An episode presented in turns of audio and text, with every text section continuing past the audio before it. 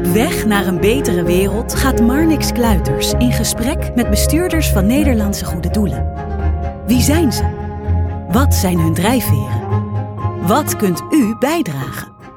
Welkom bij Goed Doen. Verbinden en verrijken met een sublieme muzikale ervaring. Het is de missie van het Concertgebouw. En ik ga er vandaag over in gesprek met Simon Reining, de directeur van het Concertgebouw. En Jolien Schuurveld, de directeur van het Concertgebouw Fonds. En uh, dan ben ik allereerst al even benieuwd, Simon, uh, om met jou te beginnen. Waar ben jij trots op als directeur van het uh, Concertgebouw? Trots om hier te mogen werken. Het is ongelooflijk om in zo'n mooi gebouw met zulke geweldige collega's in normale tijden iedere dag de mooiste muziek van de planeet hier te mogen presenteren. Dat is fantastisch. Ja, dat kan ik me voorstellen. We zitten natuurlijk ook op een unieke locatie. En uh, Jolien, hoe geldt het voor jou? Mm, waar zou ik trots op zijn? Ik ben trots op of dankbaar voor het in de gelegenheid zijn de verbinding te maken tussen muziekliefhebbers en dit instituut, dit gebouw en de muziek die daar klinkt. En zo mensen um, ja, mede verantwoordelijk te maken voor de toekomst van het concertgebouw. En ik merk dat dat mensen heel gelukkig maakt. Dat, daar word je over het algemeen heel blij van als je, als je daaraan kan bijdragen. Ja, want het concertgebouw bestaat natuurlijk al uh, heel erg lang. En jullie vinden het denk ik ook belangrijk om dat weer door te geven, ook aan volgende generaties. Terwijl we nu op dit moment, uh, en dat is natuurlijk een hele lastige tijd, ook de vruchten daarvan mogen plukken. Maar als we dat wat breder trekken, waartoe is het concertgebouw op aarde?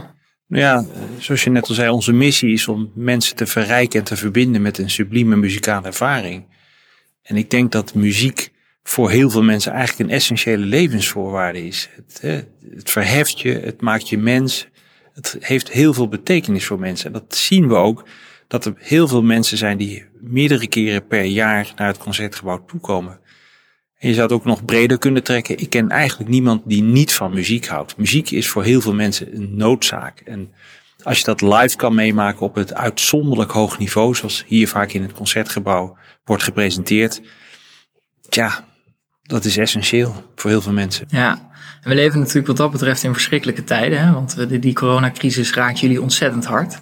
En wat is nou de impact die dat ook heeft? Hè? Dat, stel, het concertgebouw zou er op een gegeven moment misschien helemaal niet meer zijn. Maar wat, wat gebeurt er nou met zo'n samenleving op het moment dat dit soort dingen niet meer mogelijk zijn? Ja, er valt heel veel over te zeggen. Het allereerste dat ik wil zeggen is dat eigenlijk niet zo goed de noodzaak van muziek illustreert als de afwezigheid ervan. Je kunt niet meer naar concerten, je kunt niet meer naar theaters. En mensen realiseren denk ik opeens hoe belangrijk die kunstvormen voor hen zijn. Dus dat is heel belangrijk. Aan de andere kant ben ik nog wel een optimist. Ik geloof niet dat er een scenario denkbaar is dat Nederland het concertgebouw zal laten vallen. Dat geloof ik absoluut niet. Het is een van de allermooiste zalen ter wereld. En waarom zou een rijk land als Nederland dat niet in stand houden? Dus dat gaat zeker gebeuren. Alleen de vraag is hoe door deze uitzonderlijke periode heen gaan komen. Want er is natuurlijk een enorme financiële schade aangericht. We hebben echt een miljoenenverlies. En aan de andere kant zie je natuurlijk dat met name de muzici hard getroffen worden. Want die zijn in één klap van hun inkomsten beroofd.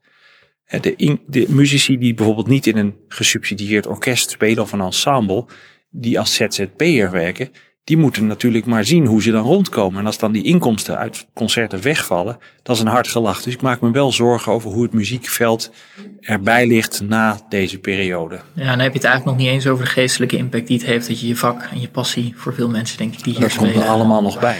Ja, en eh, nu je toch aan het woord bent, Simon, uh, wie is Simon Reining? Ik ben Simon Reining, algemeen directeur van het Concertgebouw. Ik ben 54 jaar oud, opgeleid als jurist, een tijdje werkzaam geweest in de advocatuur en in de uitgeverij. En ben hier in 2006 begonnen als algemeen directeur.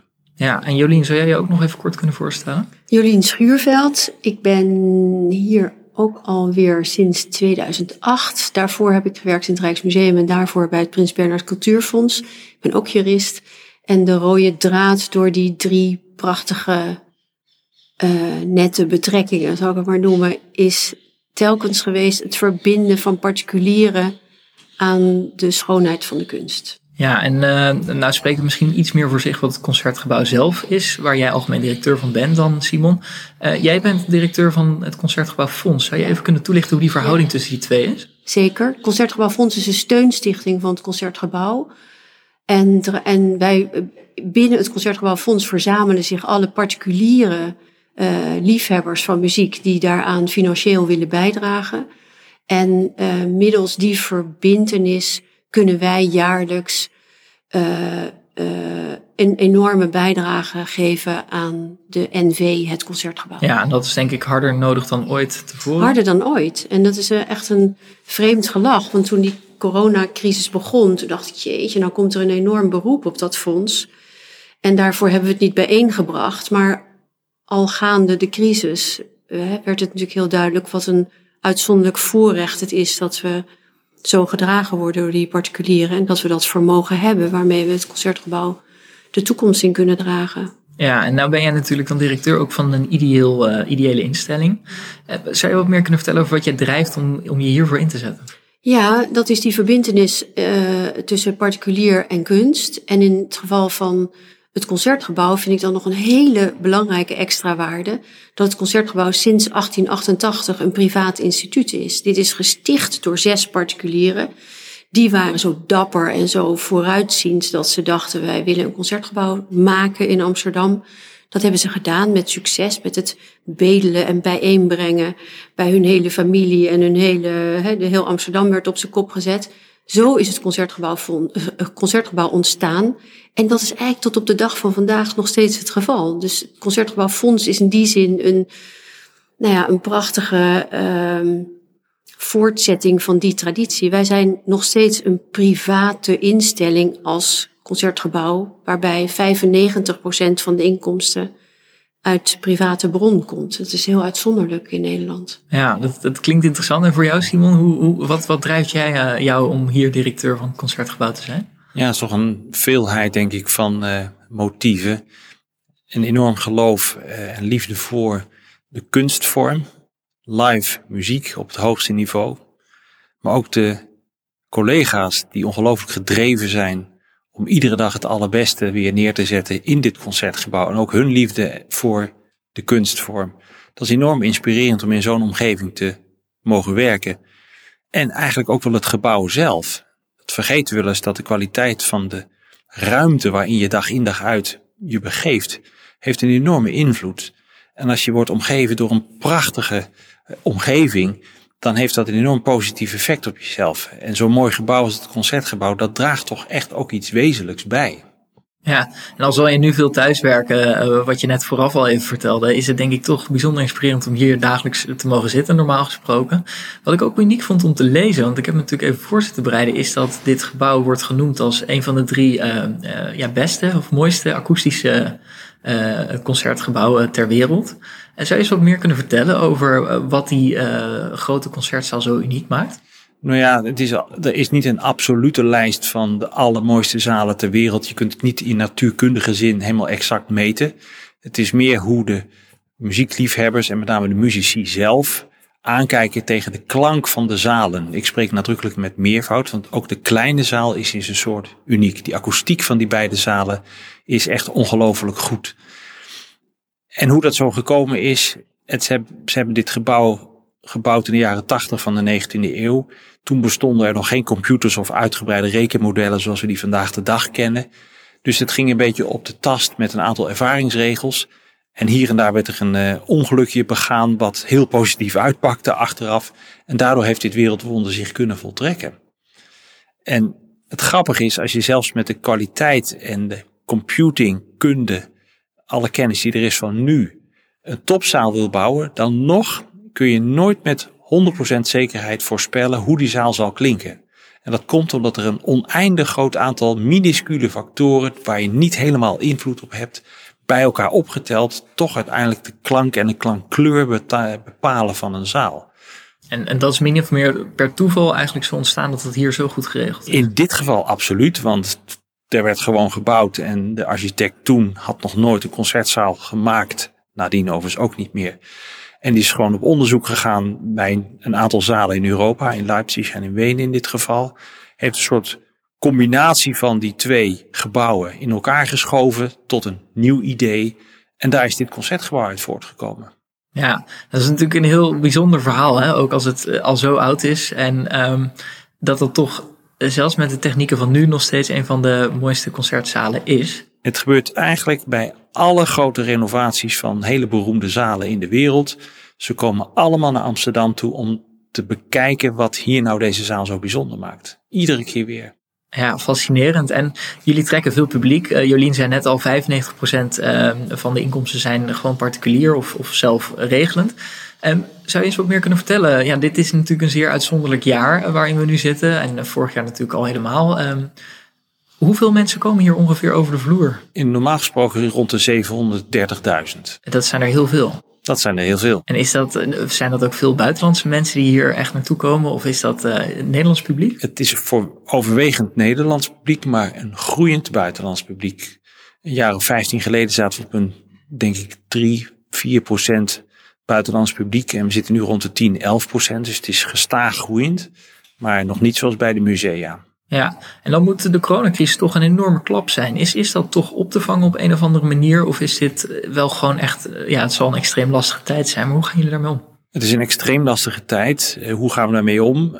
Aan het begin van de pandemie hadden we natuurlijk nog geen idee hoe het zou gaan uitpakken, hoe lang het zou gaan duren en hoe het zou gaan financieren. Dus toen hebben we het zeker voor het onzekere gekozen door heel snel en heel diep in de kosten te snijden. Zo hebben we bijvoorbeeld 20% van de personeelskosten teruggebracht. Dat hebben we in de zomer al uh, gedaan. Dus dat is een belangrijk onderdeel. Tegelijkertijd hebben we natuurlijk de overheidssteun aangevraagd. Hè. Met name die NOW-regeling die in het leven is geroepen.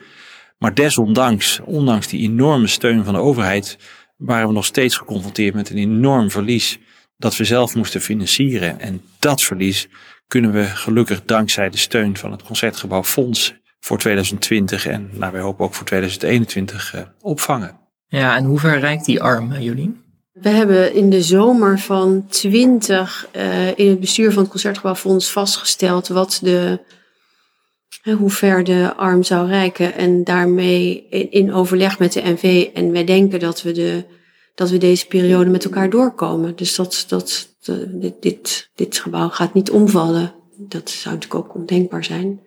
Dus we gaan dat redden met elkaar. Daartoe in staat gesteld door donaties van particulieren. Dus dat is niet wij zelf, maar datgene wat we hebben opgebouwd in de afgelopen twintig jaar. En wat we ook vorig jaar zijn we enorm extra ondersteund. Heel veel mensen hebben spontaan extra schenking gedaan of hebben gezegd. Oh, ik had mijn schenking gedaan specifiek voor renovatie of voor educatie, maar nu mag je het ook gebruiken voor de coronacrisis. Dus dat stelt ons in staat uh, de schade van de crisis in 2021 en potentieel ook nog in 2022 te doorstaan. Ja, en dan is het natuurlijk vooral de hoop dat ja, toch richting eind dit jaar het, het, gewoon de samenleving ook weer open kan en dat het weer verder kan gaan. Tegelijkertijd zie ik ook interessante dingen gebeuren. Dat jullie ook wel instellen op online. Ik heb een heel interessant um, ja, collegeachtig uh, iets zitten luisteren van uh, Erik Scherder en uh, Dick Swaap. Ook over wat um, muziek met je brein doet. Het was ontzettend mooi vormgegeven ook met de muziek erbij. Dus ik zou iedereen ook willen aanraden om daar naar te kijken. En dat is ook iets waar jullie de afgelopen tijd denk ik wel op hebben ingezet. Hè? Ja, we hebben eigenlijk heel snel nadat het gebouw moest sluiten een initiatief gestart. Wat de naam heeft de Empty Concertgebouw Sessions. En daarbij hebben we gepoogd om zoveel mogelijk muzici weer in ieder geval een publiek te geven. In ieder geval op te laten treden en ook iets van een inkomen nog te laten krijgen. Heel bescheiden, maar in ieder geval iets. We vonden dat helemaal stil blijven geen optie was. Dus vandaar dat we dat hebben gedaan. En naast die empty concertgebouw sessions hebben we ook nog een aantal andere streams uh, opgezet. Soms in samenwerking met onze mediapartner Avro Tros of met BNN Vara. Dat was dan dit project met Erik Scherder en Dick Swaap. En we zijn nu ook aan het kijken of we betaalde livestreams kunnen gaan ontwikkelen. Gewoon door het een aantal keer te doen, daar een bescheiden bedrag voor te vragen. En gewoon maar te kijken, gaat dit werken? Heeft dit potentie in de toekomst? Dus ja, op het gebied van online zijn we een heel stuk actiever geworden in een hele korte tijd. Ja, dus dat biedt ook wel weer kans tegelijk. Het is natuurlijk ook wel heel bijzonder om dat te horen van iemand die juist heel erg enthousiast vertelt over hoe gaaf het gebouw eigenlijk is. Nou ja, het versterkt elkaar. Kijk, um, niets overtreft de live ervaring. Dat blijft zo. Vanuit financieel oogpunt is een online aanbod meestal verlieslatend. Vrijwel eigenlijk altijd. Dus vandaar dat we ook aan het onderzoeken zijn of die online streams die betaald worden, of we daarmee die kosten kunnen dekken die je moet maken om zo'n opname te kunnen maken. Maar het is heel belangrijk om ook online zichtbaar en hoorbaar te zijn. Want dat genereert weer belangstelling voor klassieke muziek of voor überhaupt voor de programma's in het concertgebouw. En dat zorgt er weer voor dat mensen ook naar het concertgebouw toekomen. Dus het gaat eigenlijk hand in hand. En als we nou wat meer naar de lange termijn ook nog kijken. We begonnen dit eh, verhaal met de missie van uh, het concertgebouw. Um, wat is jullie doelstelling en hoe, gaan jullie, uh, hoe kijken jullie naar de doelstelling? Want ja, de meeste mensen zullen toch naar het concertgebouw denken van, oh, we gaan naar muziek luisteren. Terwijl ik denk dat jullie daar toch een stuk systematischer ook naar zullen kijken. Ja, doelstelling is een hele brede vraag. Hè. Bedoel je hoeveel mensen we willen krijgen, wat de gemiddelde bezettingsgraad is, naar de financiële doelen, of gaat het om de artistieke doelen? Er zijn eigenlijk heel veel doelen waar we op sturen om uiteindelijk deze exploitatie en ook vooral onze artistieke missie vorm te kunnen geven. Als ik met het laatste begin, met de artistieke missie. Ons doel is om het allerbeste dat de planeet te bieden heeft op het gebied van live muziek en dan met name natuurlijk klassieke muziek, maar ook in toenemende mate jazz en pop, ook niet-westers, om die hier in het concertgebouw te kunnen presenteren. En daarmee onze missie te vervullen. Dat is ons doel. Maar om dat te kunnen doen, moet je natuurlijk heel veel dingen organiseren. Je moet natuurlijk financieel afdekken, de risico's. Je moet zorgen dat je het goed promotie voor uh, verricht. Je moet zorgen dat je hospitality op orde is. Kortom, op alle onderdelen die, de, die komen kijken bij het organiseren van concerten, moet je gewoon alles heel goed doen. En dat is toch onze taak. Dus het is een hele brede vraag eigenlijk. Wat is nou je doel? Je missie is je doel, maar om daar te geraken heb je een hele hoop subdoelen en middelen nodig om daar te komen. Ja, en ik denk dat het toch het personeel uh, gedreven zal zijn door die artistieke missie die jullie hebben. Als we daar wat concreter op ingaan, wat, wat zijn nou de komende uh, jaren, zeg maar, iets wat jullie nou heel graag nog zouden willen bereiken? Nou ja, dat, daar zijn we ons nu op aan het voorbereiden, want we hadden hele grote plannen, onder andere met het Malen Festival en een Beethoven Festival. Nou, dat is allemaal natuurlijk nu niet doorgegaan. En we zijn nu vooral aan het kijken, wat kunnen wij met al die onzekerheden die de komende tijd er zullen blijven, wat kunnen we nog wel doen? We hebben in ieder geval gezegd dat we onze kernprogrammering, onze artistieke klassieke kernprogrammering, die houden we overeind. Wat er ook gebeurt, dat moet hier in Amsterdam blijven. Maar we hebben ook gezegd dat we in toenemende mate pop en jazz willen gaan programmeren, ook gericht op een publiek met niet-westerse achtergrond. Diversiteit en inclusie is in de cultuur essentieel. Ook wij gaan daar heel actief mee door. Daar zijn we afgelopen jaar al mee gestart, maar daar gaan we actief mee door de komende periode. Maar ook educatie, ik heb al gezegd, dat is zo'n essentieel onderdeel van wat wij hier in dit concertgebouw doen. Om al die schoolgaande kinderen een keer in de gelegenheid te stellen die unieke beleving in het concertgebouw mee te kunnen maken. Ook daar gaan we mee door. Dus dat zijn wel drie hele belangrijke hoofdstromen. Ja, want als je het hebt over educatie, hoe belangrijk is het in de ontwikkeling? Schieten we daar nu nog in tekort dat we kinderen daar nog niet genoeg in meenemen? Nou ja, als je kijkt naar het onderwijs van de afgelopen jaren, daar is natuurlijk heel veel bezuinigd. Heel veel cultuurvakken zijn eigenlijk weggevallen. En relatief weinig kinderen hebben denk ik de kans om gewoon eens een keer een concertzaal te bezoeken en dan daar een mooi concert mee te kunnen maken. En uiteindelijk gaat het er ons om om kinderen in staat te stellen het een keer mee te maken, zodat ze zelf kunnen beoordelen of ze het een mooie kunstvorm vinden of niet. Of ze daar in de toekomst iets mee willen gaan doen of niet. Dat is wat we graag bereiken met ons educatieprogramma. Ja, en dat is dan niet alleen maar de klassieke muziek waar jullie van oudsher denk ik bekend. Nee, het is veel breder. Ja, en die diversiteit, dat is natuurlijk iets wat veel meer van deze uh, uh, tijd ook is. En ook van de jonge generatie. Als je kijkt naar de samenstelling van de klassen van de basisscholen, die is natuurlijk heel veel uh, diverser van samenstelling dan als je kijkt naar de generatie 70ers en 80ers van nu. Ja, en dan zeg je net wel van, um, uh, daar mogen ze zelf bepalen wat, wat, wat ze daarmee doen. Wat is jouw ervaring wat de kinderen daar ook aan opsteken? Ik zei niet dat ze mogen bepalen wat ze mee doen, maar het stelt ze zelf in staat om een keuze te maken van welke kunstvorm zij houden. En door een keer gewoon een concert mee te maken, kunnen ze voor zichzelf vaststellen of ze dat wel of niet leuk vinden. En daar in de toekomst misschien wel vaker naartoe willen gaan. Of zelf een instrument willen gaan spelen. We kunnen doorgaan al naar hoe mensen bij kunnen dragen. Zijn er nog dingen die ik echt mis, waarvan jullie zeggen dat moet echt nog terugkomen? Nou, wat misschien wel belangrijk is om te onderstrepen, is dat wij hebben door die bezuinigingen, en dan maak ik al een bruggetje naar het volgende onderwerp. Door die bezuinigingen hebben we heel hard in de kosten en met name ook in de personeelskosten moeten snijden. Dat betekent dus dat we in de artistieke ambities een behoorlijke setback hebben ondergaan.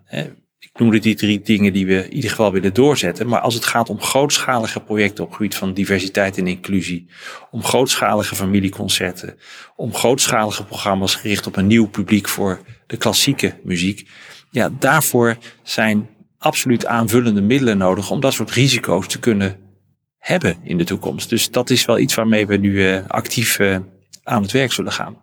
Ik geloof heel erg dat we moeten oppassen dat we niet in een soort defensieve houding terechtkomen. En dat we alles verdedigen wat nog over is en daar heel krampachtig over gaan doen. Ik geloof juist heel erg vanuit die missie en de ambitie en de schoonheid van deze kunstvorm.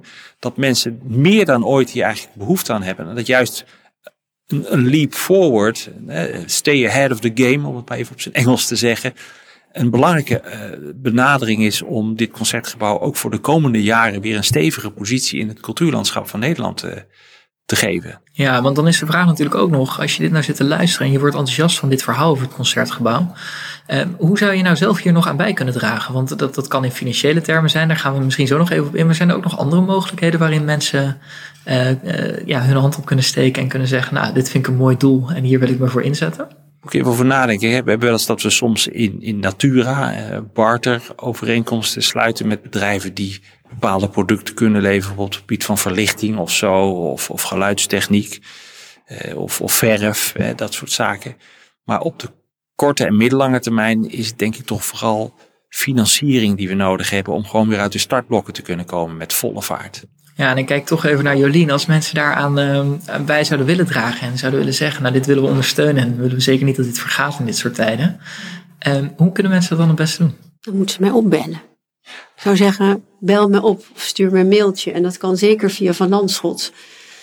Um, en uh, de ervaring is dat we hebben mensen die 20 euro per jaar schenken en mensen die meer dan 100.000 euro per jaar schenken. Dus we hebben allerlei vormen van uh, ondersteuning. En ik, ik, zou, ik, kan, ik zal niet zeggen dat elke ons even lief is, maar uh, het is een relatief kleine groep uh, ja, muziekliefhebbers. Het zijn er niet meer dan duizend, bij wijze van spreken. Duizend huishoudens. Vaak zijn het dan toch ook echtparen, maar ook alleenstaanden. Um, die, die ons uh, op deze manier ondersteunen. En als uh, we hebben wat wij dan noemen kringen. We hebben vier kringen. Dat zijn, die worden gevormd door uh, begunstigers die ons 5000 euro per jaar of meer schenken. Maar ook, zoals ik al zei, mensen die ons 20 euro per jaar schenken. En die nodigen we ook uit voor repetities of besloten bijeenkomsten. Ja, nu, nu helaas niet, maar in het normale leven straks wel weer. Maar op alle niveaus kun je financieel bijdragen. En dat wordt ook allemaal gewaardeerd. Ja, absoluut. En wat ook heel erg belangrijk is, daar zijn we nu sinds 2013 uh, proberen we dat uh, over het voetlicht te krijgen. Dat is dat je kan niet alleen het concertgebouw helpen door nu te schenken, bij leven te schenken, maar ook door ons iets na te laten. En daar geloof ik zelf enorm in, dat dat belangrijk is. En dat het voor veel mensen ontzettend fijn is om, als je hier bijvoorbeeld 30 jaar naar de strijkkwartetten bent geweest of naar de Matthäus Passion hebt geluisterd, dat je in je testament iets opneemt, uh, dat je zegt, ik vind het belangrijk om dat concertgebouw in stand te houden. Bijvoorbeeld om de strijkkwartetten uh, door te laten gaan. Ja. Uh, dus ook legaten zijn vooral zijn voor ons belangrijk. Ja, en dan zou ik toch positief af willen sluiten. We zien natuurlijk nu dat die vaccinatiestrategie steeds meer uitgerold wordt. Um, en dat de samenleving hopelijk binnen een paar maanden toch ook steeds meer open zal gaan. Um, waar kijken jullie het meest naar uit als het dadelijk weer allemaal uh, open is? Heel kort, dat het hier weer bruist. Door dit gebouw ademt muziek in iedere porie. Dat is waarvoor dit gebouw is. En daar kijk ik zo naar uit dat dat weer gebeurt. Dat gewoon dag in dag uit weer muzici over de vloer komen, fantastische concerten, publiek, alle andere stakeholders. Ja, dat het gebouw weer aangaat, dat is wat ik hoop. En uh, hoe geldt het voor jou? Jullie? Ja, voor mij geldt, ik, ik zie het meest uit naar het weerzien met de mensen die ons zo ondersteunen. Want we missen ze echt heel erg. Uh, en ik weet ook dat het samen naar muziek luisteren een hele andere uh, dynamiek is dan thuis naar een stream of naar een cd luisteren. En ik denk dat de waarde van het bezoeken van een live concert um, onder meer daarin zit. Niet alleen het horen van die geweldige muziek en die bijzondere akoestiek, maar ook dat je het samen doet. Dat tilt je letterlijk en figuurlijk op. De beleving is anders. De gezamenlijke hartenklop die je op dat moment voelt, is, die draagt enorm bij aan je concentratie en aan, je, aan de ervaring van de muziek. Dat, daar verlang ik naar. Kortom, ontzettend belangrijk dat dit nog uh, generaties lang doorgegeven kan worden. Ik zal jouw gegevens erbij zetten in de beschrijving, dat mensen jou kunnen bellen als ze het willen steunen. Maar ook om uh, nu op de online dingen uh, te kijken, dat college waar ik het over had van Erik Scherder en Dick Swaap is ontzettend de moeite waard. En zeker als het dadelijk open is, om hier ook zeker een bezoekje langs te brengen. Dan wil ik jullie hartelijk danken voor jullie tijd. En ja, heel veel succes en sterkte nog de komende tijd. Dankjewel. Dankjewel. Mooi dat je luisterde naar Goed Doen. Wil je de afleveringen als artikel teruglezen of meer weten over deze podcast? Kijk op www.vanlandschot.nl/slash goeddoen. Goed doen wordt mogelijk gemaakt door Van Landschot Kempen.